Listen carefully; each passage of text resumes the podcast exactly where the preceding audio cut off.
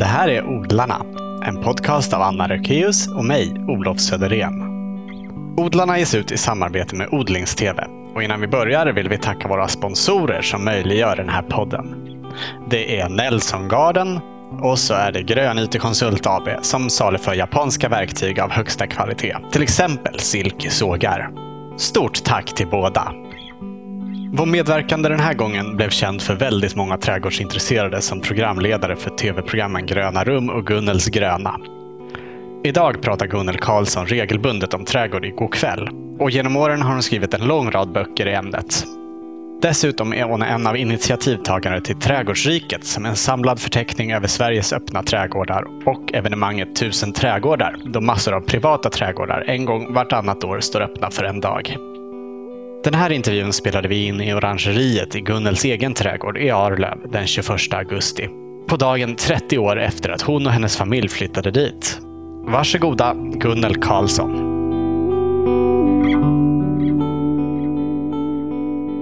Vad är trädgård för dig? Alltså, det är allt faktiskt för mig. Det är själva livet. Det ingår i nästan allting jag gör. Jag menar, det är min hobby, men det är också mitt yrke och det är också livet jag lever hela tiden. Jag, eh, jag tänker trädgård, jag lever trädgård. När jag var kanske runt 20 så såg jag, tror jag faktiskt, varenda avsnitt av Gröna rum och senare Gunnels gröna. Och i dina program så fick man ofta följa med till andras trädgårdar. Så därför känns det extra spännande nu att få komma hit och se din trädgård. Mm. Vill du beskriva den för lyssnarna? Så att de också kan få en liten bild av den. Mm. Jo, jag brukar skratta lite när jag går hem längs gatan här därför att vi bor i ett villakvarter med mycket hus från, ja, men från 20-talet. Vårt hus är byggt 23. Och jag tänker att det här kanske en gång också var en ganska lummig eh, del av Arlöv som det heter då. Och idag är det väldigt många som tar bort sina stora träd och häckar och det är mycket gräsmattor. Så ser jag i mitt eget hus, eller vårt eget hus, en bit bort på gatan med alla träd och buskar och så tänker jag, ja, men det syns att det är där jag bor. Där är det grönt och lummigt. Jag brukar säga att jag har en lurvig trädgård. Man kan också kalla den ostyrig eller vild, eller som jag tycker lurvig passar rätt så bra, för den är, den är väldigt mjuk och välkomnande. Jag mm. gillar min trädgård jättemycket. Och jag tycker också det är jätteviktigt att man har mycket träd i sin trädgård. Du sa till och med innan att du hatar folk som sågar ner träd. Ja, jag gör faktiskt det. Alltså, för det går så himla fort att, att rasera någonting som ja, men någon har planterat för decennier sedan och eh, i generationer kanske det har stått ett gammalt äppelträd eller ja, vilket träd som helst. Jag tycker det är oerhört okänsligt. Och det görs ju nästan alltid av människor som inte riktigt förstår trädens betydelse för oss i trädgården, men också för, för djur och insekter och katter och fåglar. Alltså, träden är otroligt betydelsefulla. Jag, jag kan inte förstå hur man tänker när man sågar ner träd. Och det går så himla fort och du kan inte ångra dig. Det är vansinnigt. Och jag har faktiskt varit, jag har varit ute och skällt på folk som har sågat ner röda kastanjer. Hundraåriga stora vackra kastanjeträd. Otroligt fint träd som stod ett kvarter bort. Och jag kom precis när de höll på att såga. Liksom. Varför gör ni detta? Ja, men, ah, ja, det är svårt att få ett motiv också när folk sågar ner träd. Så ja. jag blev väldigt upprörd då. Och jag är inte rädd för att säga det, men det spelar egentligen ingen roll, för är trädet nedsågat så är det liksom för sent. Så träden är jag redo. Och sen också buskage, att man ska ha en, en trädgård med, ja men gärna lite sådana här som man kallar liksom prydnadsbuskar för att få det här lite lurviga, lummiga, spännande. Ja. Eh, en trädgård som man tycker det är roligt att gå i. Det är mycket små mysiga gångar att gå på här. Ja, men det måste ju vara gångar då, för att om man planterar och planterar och planterar så blir det till sist sådär så man inte kommer in i sin trädgård. Då får man göra lite gångar. Mm. Och det är ju egentligen bara att slänga ut lite sten här och var så att man kan liksom hitta en liten stig. Du visade oss ett träd här ute som du är lite extra glad i. Mm. Jag har ett katalpaträd och eh, trumpetträd, heter det på svenska. Och det var så här att vi har 800 kvadratmeters tomt och det kan, man, det kan rymma ganska många träd. Men jag kände att vi hade inget riktigt vårdträd förutom pilen då. Som mm, har, en fin eh, hamlad pil. Ja, en, en sån skånsk riktig gårdspil. Och den är ju förvisso fin och bastant och sådär, men ett vackert stort rejält träd ska vi sätta i trädgården. Ja, men då tycker jag att katalpan är det absolut vackraste trädet. Så att 2005, och det var faktiskt sista säsongen med Gröna rum, och då planterade vi det i ett av programmen. Och då köpte jag ett stort träd. Och det kan man göra i plantskolan idag. Man kan köpa tid vilket jag tycker är väldigt bra för folk som kanske, eh, när man börjar med trädgård så kan man behöva ett par sådana. tycker jag man ska köpa kanske en färdig häck och ett stort träd. Så att det blir vackert med en gång på något vis. Så det här var ju ganska stort och ståtligt när vi planterade. Det var inte helt lätt att plantera heller. Då kommer det ju liksom i jättecontainer. Och sen har det vuxit enormt på de här tio åren så att det är lite så att jag kanske har satt det för nära huset. Ja, det står lite trångt där med huset åt ena hållet och en kvitt, ett kvittenträd åt andra hållet. Oh, just det. Jo, men jag var ju också tvungen att skaffa ett kvittenträd, ett äkta kvitten. Jag hade, precis mitt över vår gata så bodde där en kvinna som hette Anna. Det är faktiskt hennes soffa ni sitter i. Mm -hmm. Det är en sån här gammal grensoffa, en sån trädgårdssoffa som är gjord av eh, grenar på 20-talet tror jag. Den stod i Annas trädgård, så den fick jag när hon skulle flytta ifrån Arlöv. Och Anna och jag delade väldigt mycket eh, trädgårdsintresse. Hon var, var väl kanske 20 år äldre än mig, eller till och med 30, men hon var väldigt rar och vi bytte mycket växter och sånt. Och en gång när jag kom in i hennes trädgård så bara såg jag längst ner, alltså det var som en Ja, det var nästan som en uppenbarelse. Ett träd med stora gyllene klot och då var detta kanske i oktober månad. Det lyste upp hela trädgården. Jag hade aldrig sett något sånt innan. Och då var det ett äkta kvittenträd som hon hade köpt i Tyskland. Hennes man var Tysklandskorre för Sydsvenskan, så de reste mycket och hade mycket spännande växter. Och då tänkte jag, oj, äkta kvitten, jag måste ha ett. Mm. så ehm, ja, men då köpte jag ett sånt. Och detta är då långt efter att Anna har flyttat härifrån, så det tog ett tag innan jag fick det där äkta kvittenet. Då hade jag ju ingen plats till det. Utan jag planterade det ganska nära den där katalpan. Och det var ju egentligen inte så bra för att kvitten behöver mycket ljus och ska egentligen stå fritt.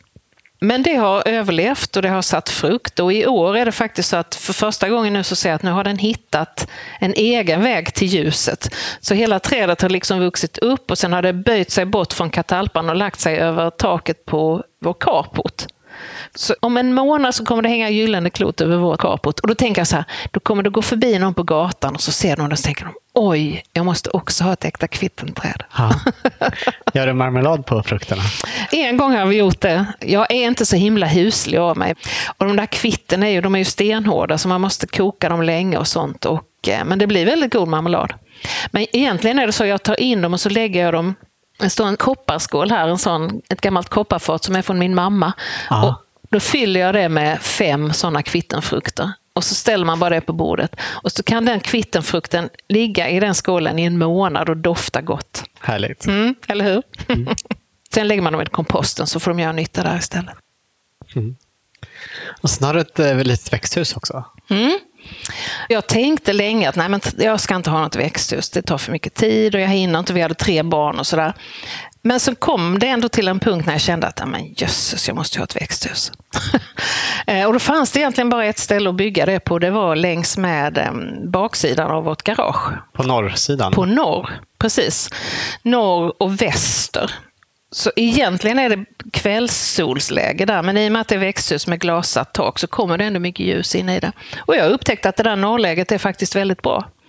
Det blir aldrig liksom 100 grader varmt i det och man behöver inte skugga. Jag behöver aldrig tänka på att det bränner där inne. Det blir Nej. varmt, men det blir lagom varmt. Sen är jag ingen odlare egentligen. Alltså, när jag tänker växthus så tänker jag att växthus har man för att odla i. Tomater och gurka Tomater och och gurka och tidiga frösådder och, och sådär. Och det har jag inte så mycket längre, för det har jag riktigt inte tid till heller. Men nu har jag, en av döttrarna har börjat odla mycket chili. Och hon har inget växthus, så nu är växthuset verkligen bra att ha. Ah. Då får jag ta hand om hennes chiliplantor. Mm. Adoptera dem. Så jag är glad för mitt växthus, så är det ju. Och just nu så sitter vi i det som då var ett garage, mm. men som nu är ett orangeri. Mm. Ja, men vi hade bilen i 24 år i trädgårdens enda byggnad. Ett stenhus som nog har varit, jag vet inte, tvättstuga, utedass, något sånt. Och ja, men du vet, man bara gör vissa saker. Ja, men här står ju bilen och det, ja, så var det. Men sen var det väl, ja, men ju mer man läser och lär sig om trädgård och så träffade jag Peter Englander och hörde honom prata om medelhavsväxter. Och då sa han det här liksom avgörande meningen att bilar är härdiga. De måste inte stå inomhus. Och det var, alltså det var lite som en uppenbarelse. Efter det, jag kunde inte slå upp en tidning, jag kunde inte läsa en bok. Det stod orangeri precis överallt. Och detta är verkligen ett orangeri. Det är stenväggar mot norr och öster.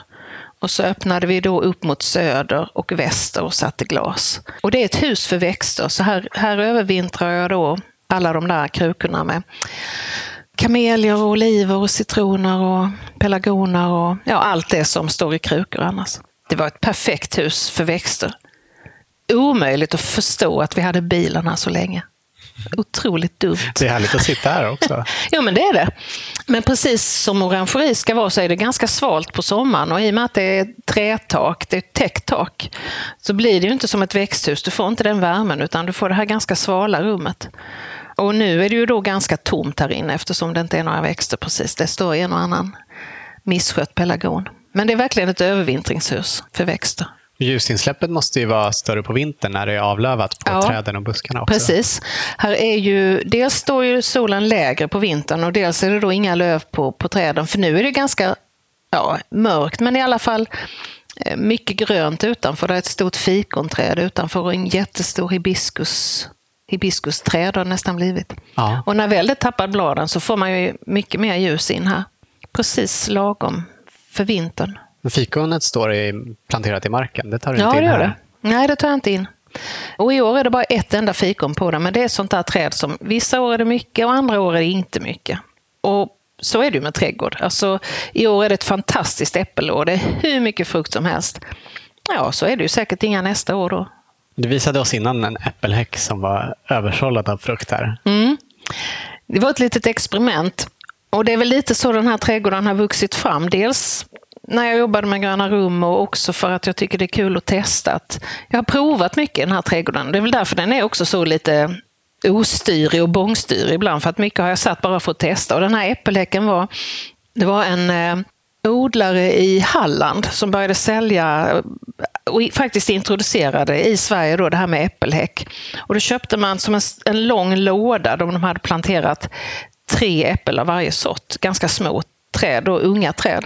Så jag köpte två sådana lådor med sex olika sorters äppelträd. Ja, det var så otroligt vackert när vi satte den, för då var den kanske 70 centimeter hög. Och så översållad med blommor, så det var liksom små vackra äppelträd. Det såg fantastiskt fint ut. Men sen är det ju då träd, så efterhand då, nu är det väl kanske 15 år sedan, så har den ju vuxit på rätt bra. Men är de på eh. svagväxande grundstam? Jag är inte säker på att alla är det, Nej. faktiskt. No några av dem är det, men där är någon, jag tror det är Cox Orange, som ser väldigt kraftig ut. Så att det var nog kanske ett experiment på flera sätt. men det har blivit mycket frukt. Och det är väldigt kul att ha, för det börjar med sommaräpplena som mognar då i juli och sen så fortsätter det till åkerö och sena sorter. Så man kan faktiskt äta äpple från juli till november i den här trädgården. Smart sätt att få in många sorter på liten plats. Jättesmart. Mm. Nu har den blivit så hög så nu har jag börjat jag är ganska dålig på att beskära och jag brukar ha hjälp också just med äppelträden. Och då sa min beskärare att han visste inte riktigt hur vi skulle göra med den där häcken. Så jag börjat böja ner de långa skotten så det blir som bågar istället. För att den inte ska ge sig iväg så högt. Så jag får se. Den kanske har en eh, livstid på kortare tid än ett vanligt äppelträd. Men Just i år har jag för första gången åkeräpplen på den. Det tar ju typ 15 år innan de kommer, så nu är jag mycket nöjd med. Men visst är det så att det stimulerar fruktsättningen just att böja ner grenarna mm. på ett träd också? Ja, men så är det ju. Det finns en klassisk trädgård i England som heter Sissinghurst, där de gör så med rosorna. Alla årsskotten låter man växa iväg och sen böjer man ner dem på bambubågar. Och då träffar ju solen liksom man får sol, mycket mer sol på de här skotten. Och funkar lika bra på äppelträd. Men det är ju helt galet. Jag tror vi har 14 äppelträd på 800 kvadratmeter så att jag vet inte vem som ska äta alla de där äpplena. Fåglarna får hjälpa till helt ja. enkelt. Du får lägga ut dem på någon sån här fruktförmedling på nätet. Ja, just det. Det är, ja, men det är väldigt bra tycker jag, just det här att man har börjat ta tillvara på att många liksom engagerar sig i att samla upp det där överflödet och överskottet. Har jag inte tid så finns någon annan som kan göra det. Ja, det, är det är lysande. Ja. Hur kom det sig att ni hamnade på den här platsen? Ja, men det var helt och hållet en slump faktiskt. Vi bodde i Blekinge och Claes, min man, fick jobb här nere. Och då var våra flickor ett och tre år gamla. Och då var det faktiskt så att om man skulle bo inne i Malmö, i Malmö stad, så var det tre års väntetid på dagis. Så den kön kunde man liksom inte stå i, tänkte vi, för vi skulle jobba bägge två direkt. Och då var det så att Burlövs kommun, som är då precis utanför Malmö, här kunde man få dagisplats direkt. Så det var faktiskt dagis som styrde. Och sen att vi hamnade just på den här platsen är ju egentligen att eh, jag är uppfödd på landet i ett gammalt hus. Jag vill gärna bo i ett gammalt hus. Mm. Och detta... Det är ett jättefint hus. Ja, men det är väldigt trivsamt. Det är det faktiskt. Och mot gatan, det första man ser man ser det så är det såna här gamla blyinfattade fönster. Så jag tyckte det var så otroligt fint. Så det här var det första huset jag tittade på när vi var nere. Och då var det liksom så, ja men vi tar det här. Ja. och sen var det då en vanlig villaträdgård, så att det var inte precis trädgården som gjorde det, utan det var ju mer huset och framförallt dagisplatserna. Ja. Delar din man ditt trädgårdsintresse? Ja, han är uppvuxen i lägenhet i Malmö, så han har liksom inte haft trädgård som i sin historia. Och jag, har ju, jag är ju precis tvärtom, jag är uppvuxen på landet i en plantskola, i en trädgård, så att vi har verkligen väldigt olika bakgrund. Men han har ju blivit, jag ska inte säga att han är trädgårdsintresserad, för det är han inte. Han använder ju trädgården och är i trädgården och tycker om trädgården. Men det är jag som jobbar i den. Mm. Och det är jag som bestämmer. Men jag, alltså jag gillar det jag gillar verkligen det, att vara omgiven av trädgårdar av människor som är i trädgården. Men jag, jag, tycker också det är roligt att själv arbeta i den. Jag skulle ha väldigt svårt att förhandla varje gång jag skulle plantera ett träd eller sätta en rosbuske eller så. så att, nej, men jag känner att jag är väldigt glad att vi inte delar intresset på det sättet. Sen tittar vi mycket på trädgårdar tillsammans. Vi var i Köpenhamn igår och då gick vi i den botaniska häven där. Eh, och vi är mycket, reser mycket i Europa och, och en av våra döttrar bor i London. Och då, ja, men vi reser mycket och tittar mycket på trädgårdar. Det tycker Claes är jätteroligt. Det här när trädgård berättar en historia. Man kommer till en plats där en människa har bott i generationer och där trädgården visar liksom historien. Vad tycker du mest om med den här trädgården? Ja, men det är ju att det är min. Nej, men jag gillar ju det här att det har blivit ett grönt rum, verkligen. Det är nog det att det har... Det tar ju tid med trädgård. Alltså, vi har ändå bott här i 30 år och det, på de 30 åren har det skapats ett rum här med många olika rum i och för sig. Men det här gröna, uppvuxna, jag tror nog att det är grönskan jag gillar mest mm. faktiskt. Hur lång tid tog det innan du kände att du hade uppnått det? Mm. De tio första åren var det inte så här lummigt.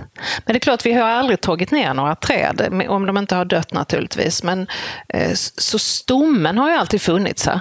Men det har ju liksom lummat till sig. Jag har satt väldigt mycket såna här korta häckar, buxbomhäckar och sånt som i början är det liksom bara en liten rad med plantor och sen så tittar man på den där raden och tänker herrejösses, hur lång tid ska det ta? Och så tar det fem år och sen är det en häck. Och då tänker man, ja men det gick ju rätt så bra. Det är ju tid det handlar om. Och jag planterar ju fortfarande träd och, och buskar för att jag menar, ja, jag vet inte hur länge vi ska bo här men det behöver jag inte bekymra mig om. Växterna vet inte heller. Nej.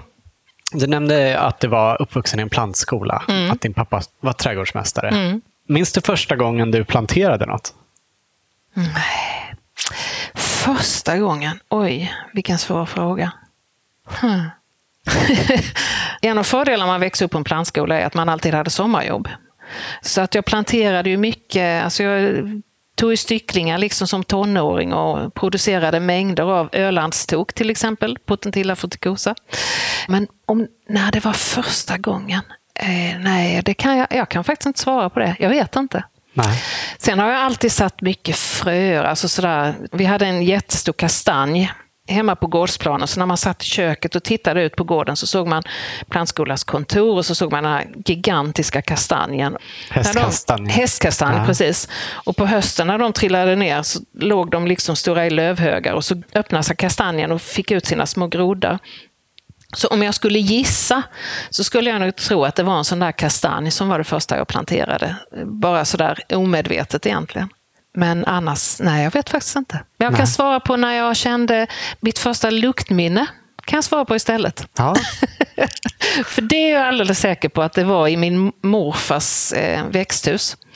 Min morfar var trädgårdsmästare i Halland, så min mamma kom liksom också ifrån trädgårdsmiljö. Och han hade handelsträdgård. Och i ett av de växthusen, så längst in, så var där en någonting som vi kallar för kajutan. Och det var ett litet rum som var helt inklätt i eh, någon slags panel med en väldigt speciell trädoft. Och där kunde man få sova på nätterna om man var och hälsade på hos mormor och morfar. Och då är det så att när man då öppnade dörren och gick ut ifrån sovrummet så hamnade man rakt ut i växthuset. Och där odlade han krysantemum.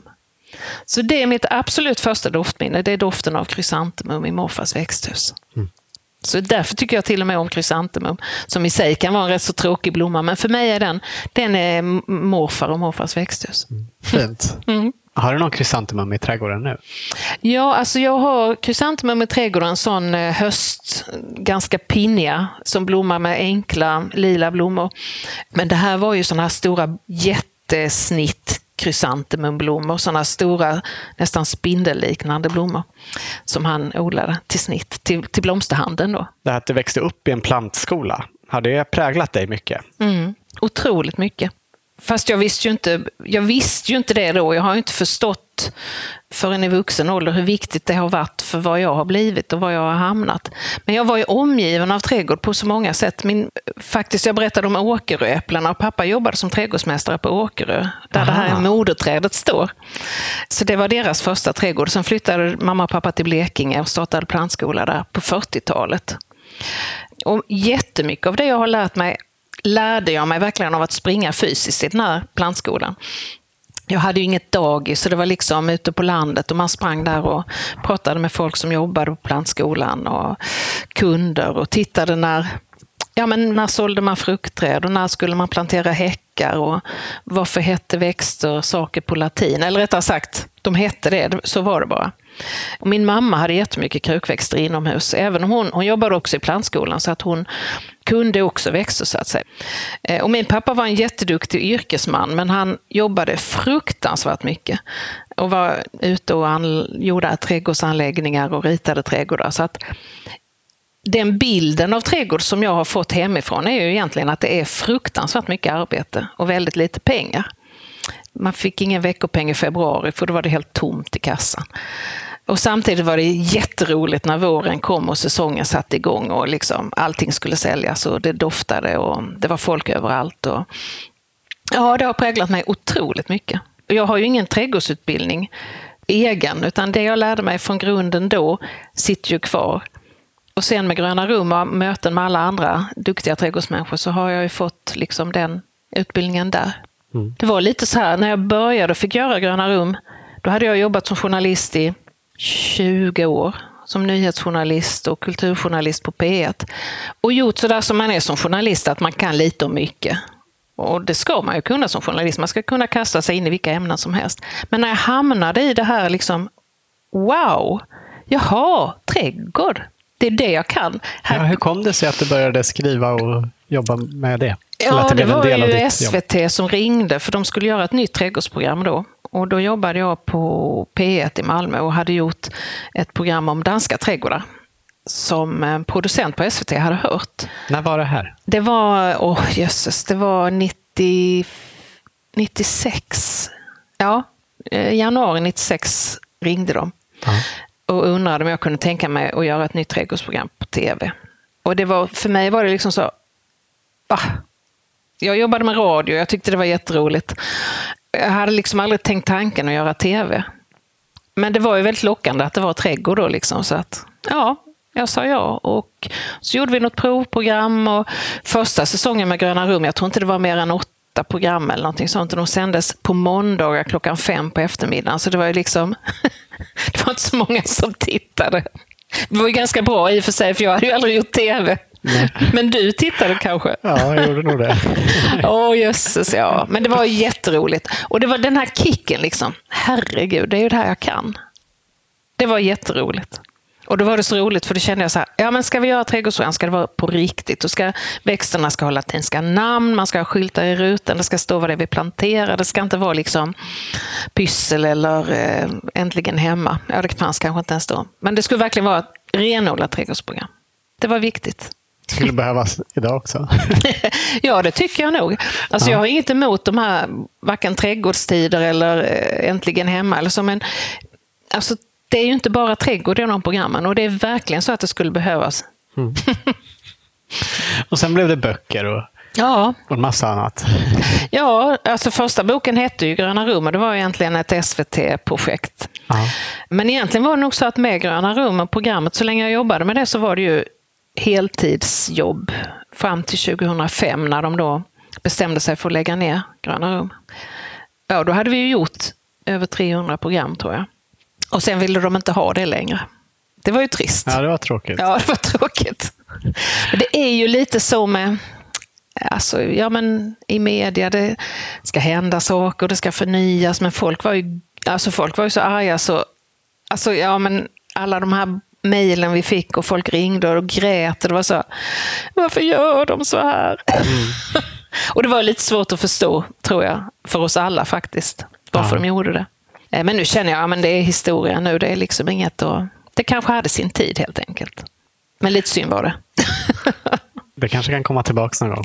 Jag vet inte. Som medievärlden ser ut idag, så den sortens program... Ja, men BBC har ju fortsatt i alla år att göra trädgårdsprogram på ett klokt sätt, så det är klart att man skulle kunna göra ett klokt trädgårdsprogram.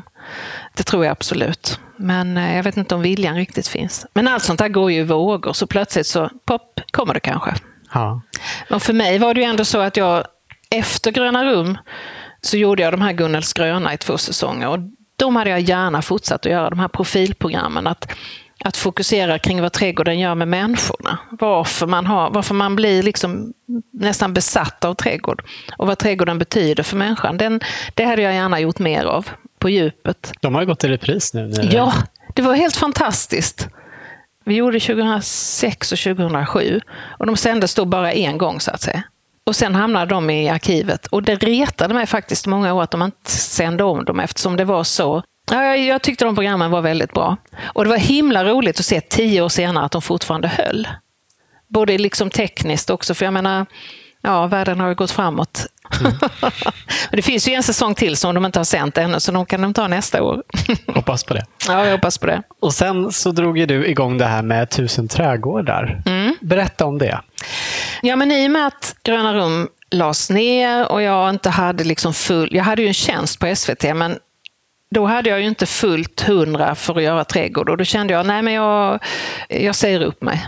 För jag, jag vill jobba med trädgård till 100 procent. Och det hade jag inte kunnat göra då. Då hade jag fått jobba med annat journalistiskt på SVT och jag kände inte för det.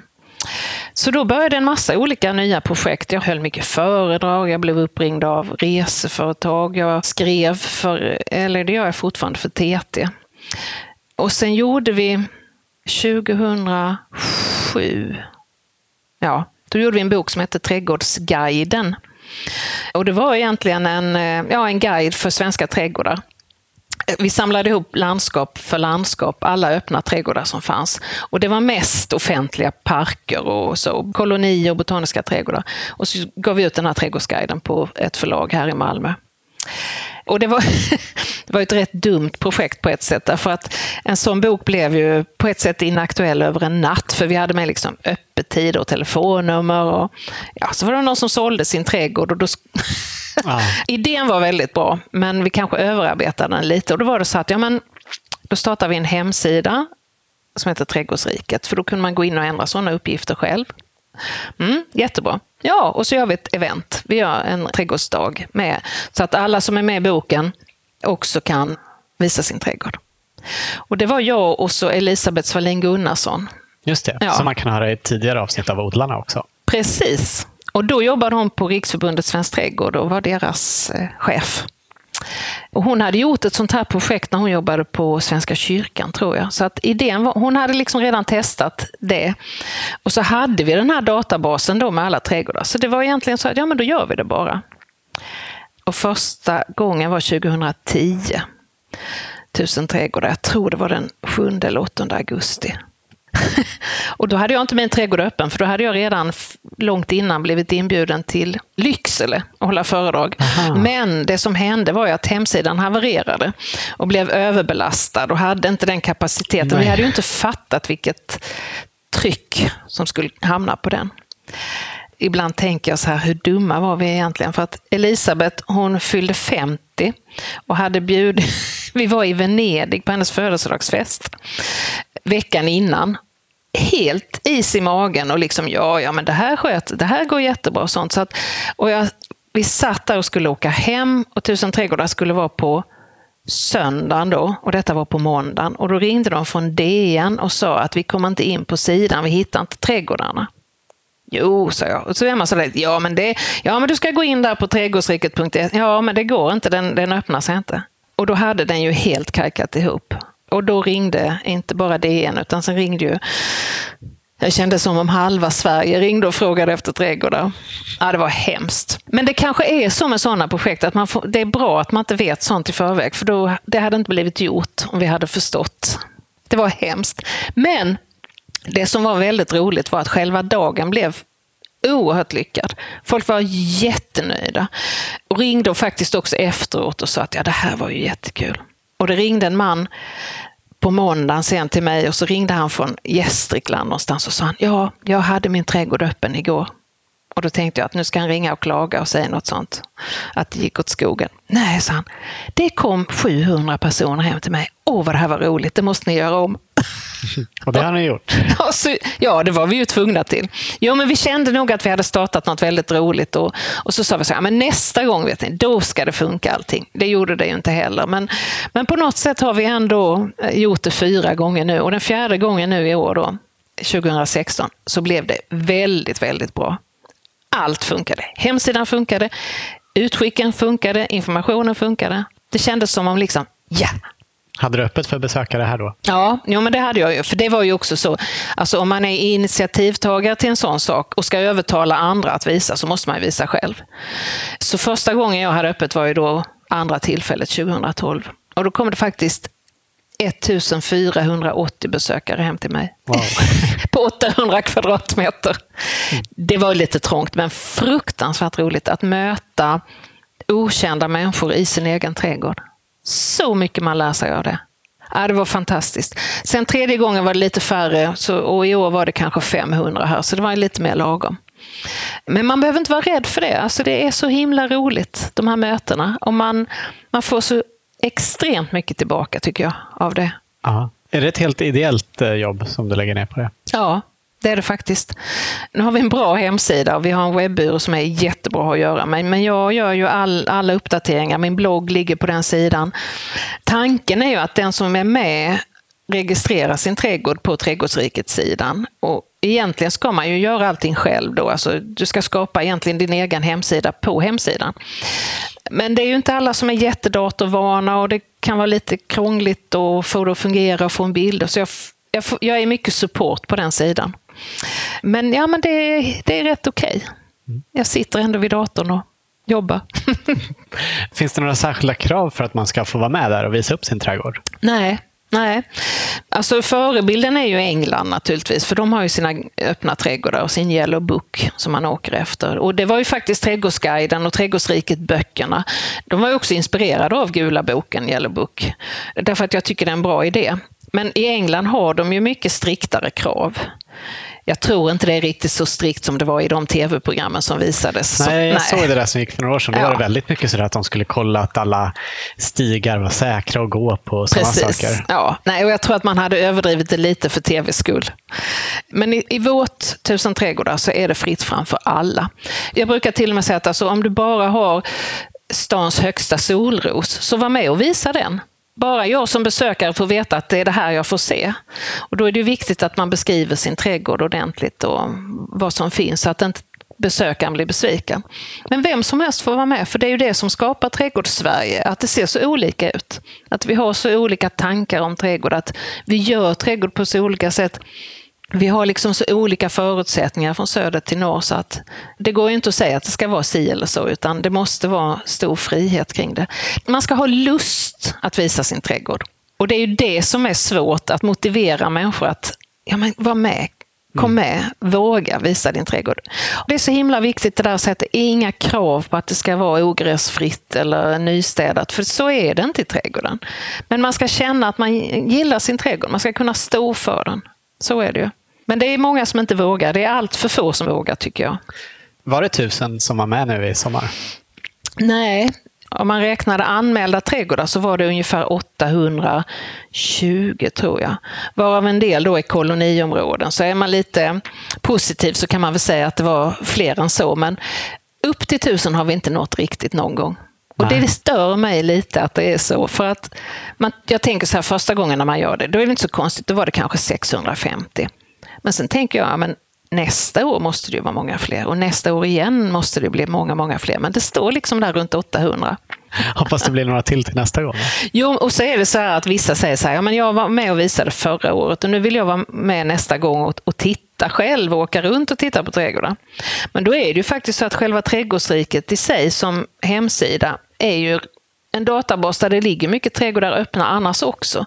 Så man kan faktiskt inte ens skylla på det, utan de trädgårdar man vill se, de kan man titta på en annan dag. Du har ju som sagt skrivit om eh, massa trädgårdar i de här böckerna. Och i våras så kom det en bok som heter Gunnels 100 gröna pärlor i trädgårds-Europa. Mm. Vill du berätta om någon trädgård som har betytt extra mycket för dig? Mm. Jag skulle nog säga att den trädgård som har gjort allra starkast intryck på mig, det är en trädgård som inte är så mycket trädgård och som egentligen inte går att besöka längre. Och det är en trädgård i England, för det är ju Oftast hamnar man ändå i England när man pratar trädgård. Och den tillhörde en regissör som heter Derek Jarman. Ah, Karin Berglund pratade om den när hon var med i Odlarna också. Ja, men den är så stark. Och vi var där med Gröna rum, kanske 99. Då hade den boken just kommit som heter Derek Jarmans trädgård. Och jag hade läst den och kände att den här platsen hade varit fantastisk att få visa. Och då tog vi kontakt med Howard Suley som var fotograf som kände Derek Jarman som hade dokumenterat den här trädgården. Då var Derek Jarman död och det var hans partner som bodde i den här fiskarstugan ute på, alltså i ett landskap som är helt kargt. Det är kraftledningar från kärnkraftverk som ligger precis intill. Där går en ångloksjärnväg. Det är en otroligt karg miljö. Och sen att komma in i den här trädgården som egentligen då inte är en trädgård för det är inga häckar och, och staket, ingen avgränsning. Utan klappersten och så planterat de växter som tål att överleva på den här karga platsen. Och förstå att den här platsen för den här personen som då hade gått bort var så otroligt betydelsefull som plats. Alltså det var en sån känsla som man nästan började gråta när man stod där. Det var Ja, det går nästan inte att beskriva. Jag- Det, det gjorde jättestarkt intryck på mig. Ja. Det var trädgårdens kraft, verkligen. Alltså det här när människan kanske inte har så mycket att utgå ifrån mer än just den jorden och den delen av världen. Ja, det var otroligt. Och jag, vi har faktiskt varit tillbaka där ett par gånger, för att, men det är en sån här trädgård som man inte får besöka. Den är väldigt privat och man klampar verkligen inte in där. Men vi har, jag har åkt förbi och liksom rullat ner rutan och kört väldigt sakta och tittat och den är väldigt speciell. Nästan andlig är den faktiskt. Är det hans partner som har kvar den trädgården fortfarande? Ja, så vitt jag vet. Ehm, I alla fall var det så för något år sedan att hans partner bor kvar där och tar hand om den ungefär på samma sätt. Men sen om man då ska ta en annan trädgård där det är växterna som står i centrum så är ju en annan favorit, det är också i England och det är Great Dixter som ligger då eh, söder om London. Huset är från 1400-talet. Och där eh, Christopher Lloyd hette då den senaste ägaren. Och han dog för tio år sedan. Och han skapade en makalöst vacker trädgård. En trädgård som man kan besöka varje dag året om och där det händer saker hela tiden. Den är gjord med så många lager av växter och lökar och häckar och formklippt och strukturerat och vilt om vartannat. Och den är besöksvärd. Dit ska man åka om man åker till England. Ska man bara se en enda trädgård i världen så ska man åka till Great Dixter. Får man göra det någon gång? ja, nej, men det finns många, men, men den är väldigt, väldigt bra. Ja. Vilka är dina största trädgårdsförebilder? Ja, alltså det är ju det är trädgårdsmästarna faktiskt. Och många av dem är ju inte levande längre. Dels min pappa naturligtvis. Jag tror att han skulle skratta gott om jag sa att han var min förebild. Det hade han nog inte riktigt trott. När du visade oss runt i trädgården så berättade du att han hade haft synpunkter på vad du ville sätta det första trädet ni planterade i den här trädgården? Ja, jag fick en magnolia och så sa han att den skulle stå på ena sidan av huset. Så sa jag nej, där ska den inte stå. Den ska stå på andra sidan. Och det var ju min trädgård så jag fick ju bestämma det då. Men han muttrade lite över det. Men sen har han erkänt att jo då, den blev rätt så bra. Mm. Och den är ju då 30 år nu så att den är rätt så gigantisk. Han trivdes där ändå? Han trivdes där ändå trots allt, ja. Jag tror att han fick ju vara med och se att jag gjorde gröna rum och sånt. Han var ändå rätt så stolt över att jag hade hamnat i trädgårdsvärlden ändå. Ja. men som förebild, jo men han är ju viktig, men en som jag har varit väldigt förtjust i och som jag tycker är en, en förebild på många vis, det var en man som hette Magnus B Nilsson. Ja. Han var verksam i Påarp utanför Helsingborg och hade en plantskola som hette Landsbergs perenner. Och de odlade då eh, perenner under 50 år på gammal mark och in i det längsta faktiskt på friland. Så de grävde upp perenner när de skulle säljas. De odlade inte i kruka förrän de allra sista åren i och för sig. Och Magnus han var född 1906 och en fattig bondson då som fick chansen att tack vare en lärare som lyfte hans intresse för botanik. Och sen utbildade han sig på Alnarp och jobbade också där och blev sen perennodlare. Så jag lärde väl känna honom när han kanske var 90. Han hade de här trädgårdsmästarnävarna som är liksom grova, precis som min pappa. Mycket självsprickor, mycket naglar där liksom kniven har sluntit. Och, och sen hade han ja, en kärlek till trädgård som jag, och växter. Och han, han har ju då till exempel, han, han har gjort många egna perenner, men den som är mest känd är ju den här röda solhatten som heter Magnus. Som är hans uppfinning. Om man nu kan säga uppfinning när det gäller växter. Men den hittade han i sin plantskola genom att gå som trädgårdsmästarna gör, gå i sina odlingar varje dag, så såg han en avvikare där som var lite flatare i blomman och med lite större knapp i mitten än vad de andra solhattarna hade. Och så höll han på att förädla på den och fröså och välja ut i åtta år innan han hade så många så att han kunde börja dela dem rent fysiskt. Och Magnus, den solhatten, kan man köpa över hela världen idag. Den har blivit årets perenn i USA och man kan hitta den i plantskolor i Frankrike, Italien, England. Har du Magnus solhatt här? Ja, det har jag. Jag hade original-Magnus, alltså en av dem som han verkligen själv var med och delade fram, men den har försvunnit. Men jag har ett par stackare som håller på att kvävas i grönskan här, men de blommar faktiskt just nu. Magnus. Mm, han finns här. Mm. Så trädgårdsmästarna är jag förtjust i. Jag tycker deras hantverk och deras kunskap är så otroligt viktig. Särskilt idag när trädgård har blivit ibland lite för mycket yta kan jag tycka. Det, det är ibland mer, mer pynt än, äh, än jord i trädgårdarna. Jag tycker ändå att växterna och det växande är, är absolut grundläggande i trädgården. Och då behöver man ha trädgårdsmästare som kan sin sak. Du sa innan vi började spela in här att du gillar växter som har en historia. Magnus Solhatt är ju en sån. Har du några andra? Mm, det har jag. Jag har en som jag är väldigt rädd om och det är faktiskt en pelargon. Därför att jag... Alltså dels har pelargoner varit lite bort bortglömda och kanske lite förtalade för att man ser det bara som sån här pyntblomma på sommaren. Men mm. Många väl... använder dem ju som sommarblommor. Så. Precis, och det får man gärna göra men det finns otroligt mycket historia just, just kring pelargoner för de har varit lätta att föröka. Människor har tagit med sig dem när de har flyttat. Och min favorit heter Stilleryd och den kommer då, nu är, vi, nu är det Blekinge igen som dyker upp här. För när jag var riktigt liten så hade mina föräldrar sommarstuga i Stilleryd. Och jag minns när man åkte dit, väldigt vacker omgivning med liksom betande kor och stengärdsgårdar och sånt. Och så låg där en, en gård som hette Stilleryd och byn hette Stilleryd då. Och på den gården hade brännvinskungen L.O. Smith bott. Så det var ett stort pampigt hus och det var köksträdgårdar och sånt. Och, och där fanns då en pelargon som kallades för Stillrydspelargonen som ja, de ställde ut i urnor och krukor varje sommar. Och sen revs den här Stillrysgården på 60-talet för då skulle Karlshamns kommun bygga ut sin hamn. Så idag så är Stillryd ett rent industriområde. Det finns ingenting kvar av det här vackra som mina barndomsögon såg.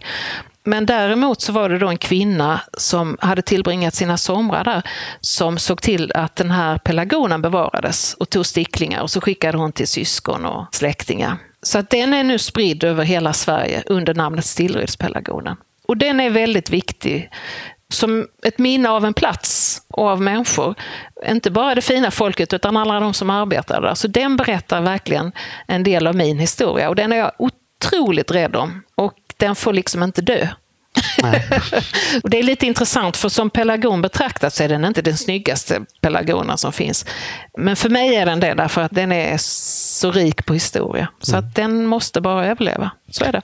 Se till att ha flera exemplar av den. Ja, och framförallt så måste jag ju tvinga mina tre döttrar att ta hand om den sen. så jag lägger ett tungt ansvar på deras axlar. ta hand om stillryspelargonen. Hur klarar den sig när du är ute och reser och så?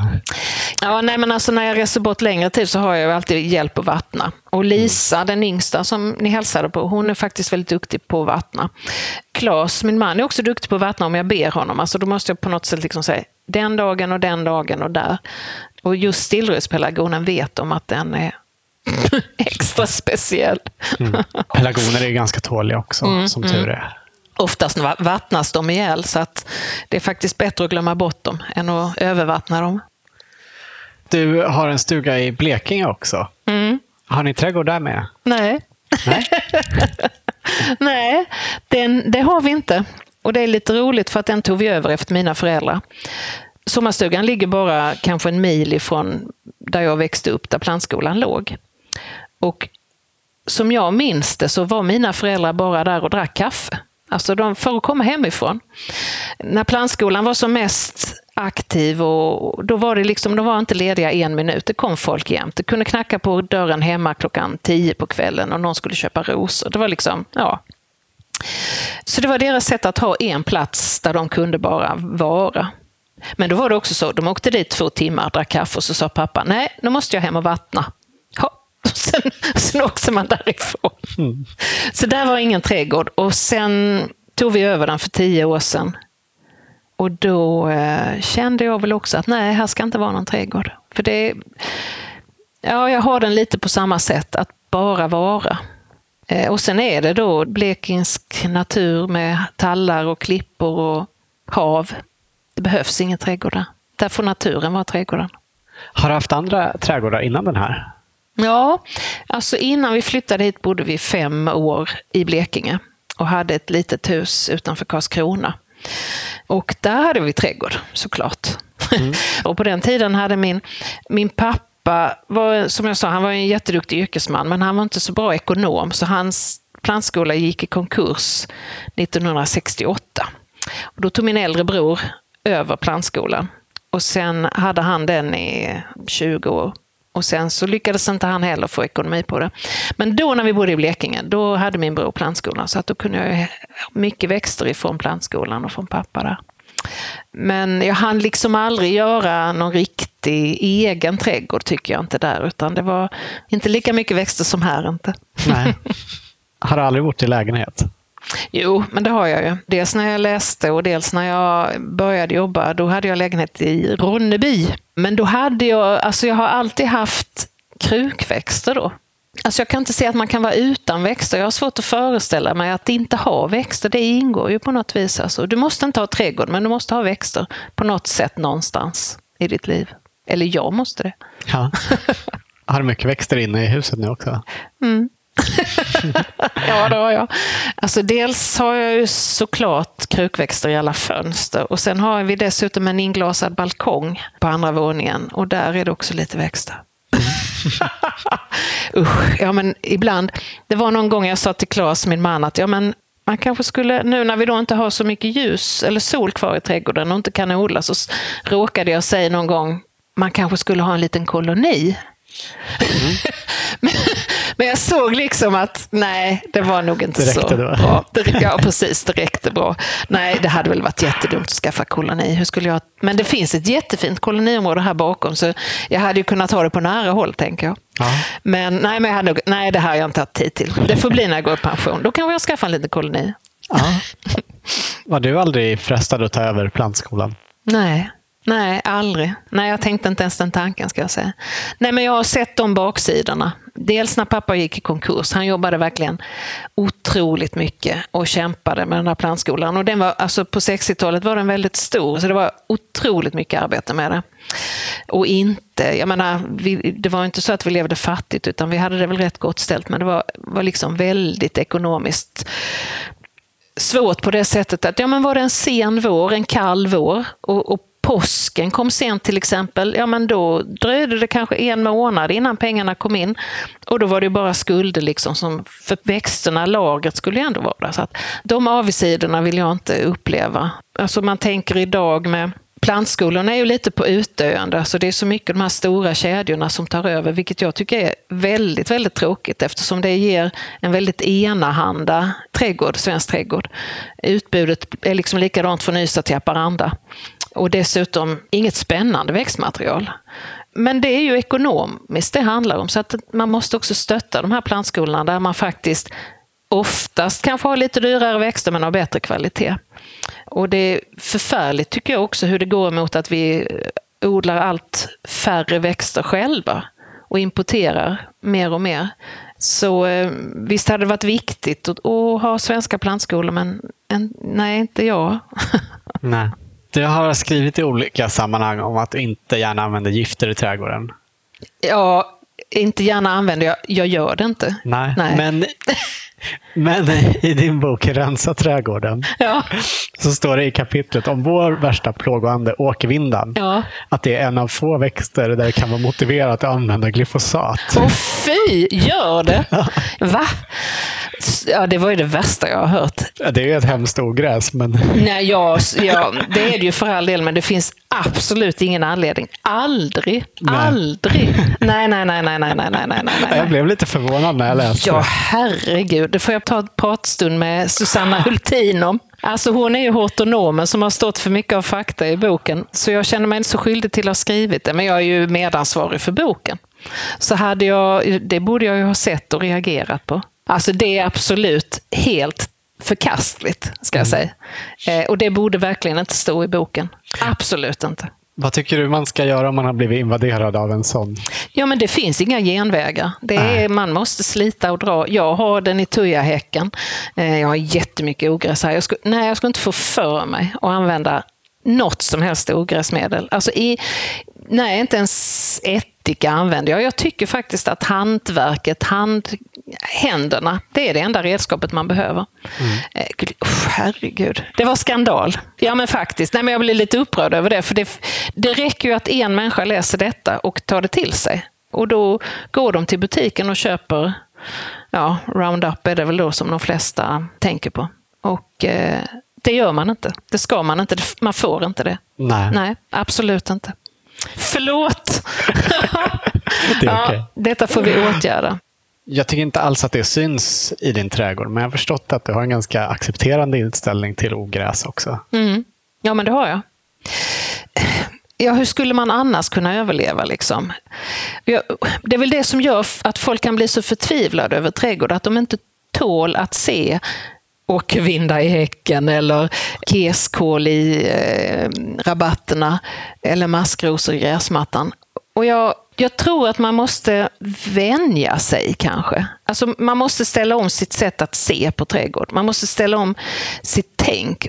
Ogräset finns just för att vi inte använder gifter. Och skulle man använda gifter, ja, men då hade vi inte haft ogräs, då hade vi heller inte haft insekter. Vi hade fått en obalans som hade skapat sådana enorma mycket större problem än vad ogräsen skapar. Så att, nej, det är bara händerna, möjligen spaden och sekatören då. Ingenting mm. annat. Aldrig. Och jag tror att många har, när man, när man tänker, om man är nybörjare i trädgård, så ser man för sig de här bilderna som är i trädgårdstidningarna, i trädgårdsböckerna. Och där är det ju nästan alltid liksom välplanterat och ogräsfritt och så. Och då tror man att det är så trädgård ska se ut. Och det gör den ju inte. Och jag blir väldigt trött på alla de här frågorna om oh, varför har jag hål i bladen på hostan? Eller varför är det bruna prickar på äpplena? Eller varför blir bladen gula? Ja, men bry dig inte så mycket. Alltså, eh, ja, men bladen, ja det är väl tvestjärtarna som har gnagt på dem nu på sensommaren. Eller gula blad, ja det blir det ju på hösten. Och, alltså det här bekymret som många känner för sin trädgård. Man måste försöka vända det och titta på det man har lyckats med och tänka, gud vad fint det är när rosorna blommar. Eller jösses vad fint det är när pionerna slår ut. Så man måste vara väldigt förlåtande på många sätt i sin trädgård. Och här är, här är mycket ogräs i min trädgård också. Men eftersom det finns mycket annat som är finare att titta på så tittar man på det. Mm. Tänker jag.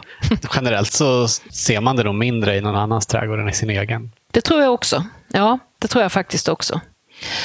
Sen, sen märker jag kan ju märka det ibland när jag har trädgårdsbesök och sådär att folk tycker det är jag tror att de tycker det är lite roligt att se att jag också har kirskål och tänker, ja, ja, hon har också det.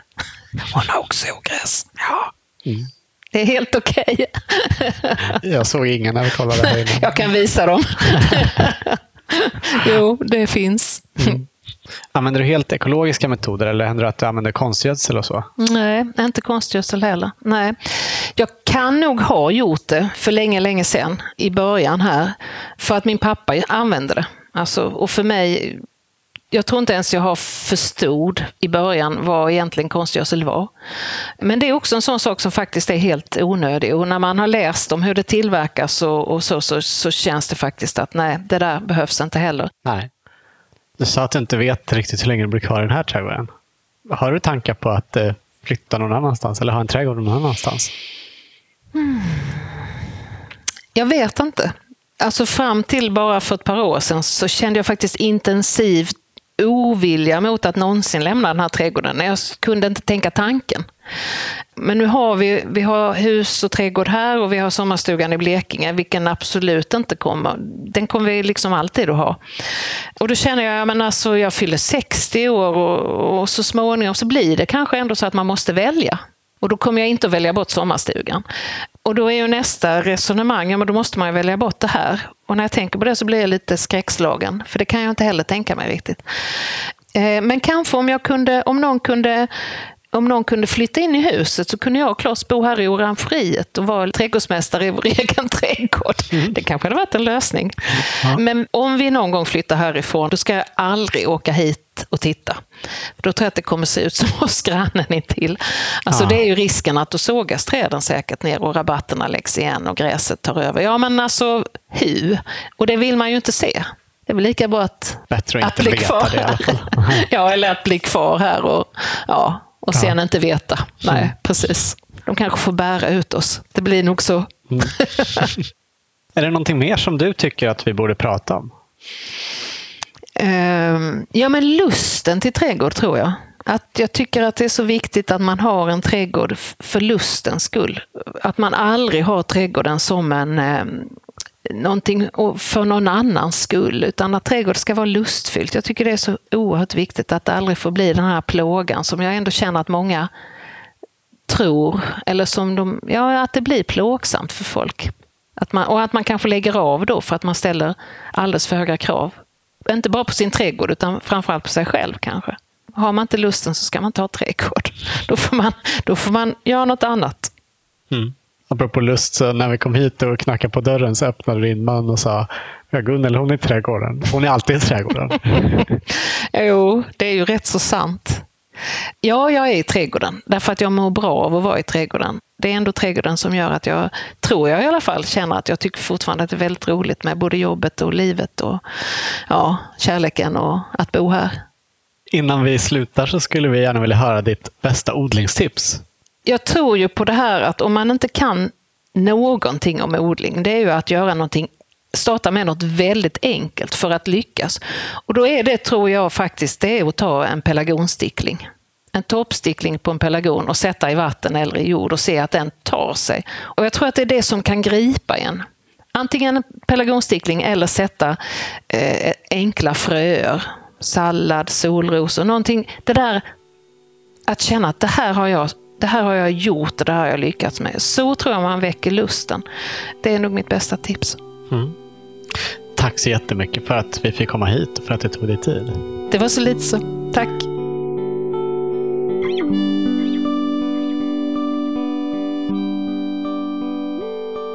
Du har just hört Gunnel Karlsson i Odlarna. Vill du veta mer om Tusen trädgårdar Du kanske till och med vill vara med och se till att det faktiskt blir tusen trädgårdar och visa upp din egen när det är dags nästa gång. Då finns all information på tradgardsriket.se och där finns även Gunnels blogg. Och hennes senaste bok heter alltså Gunnels 100 gröna pärlor i trädgårdseuropa.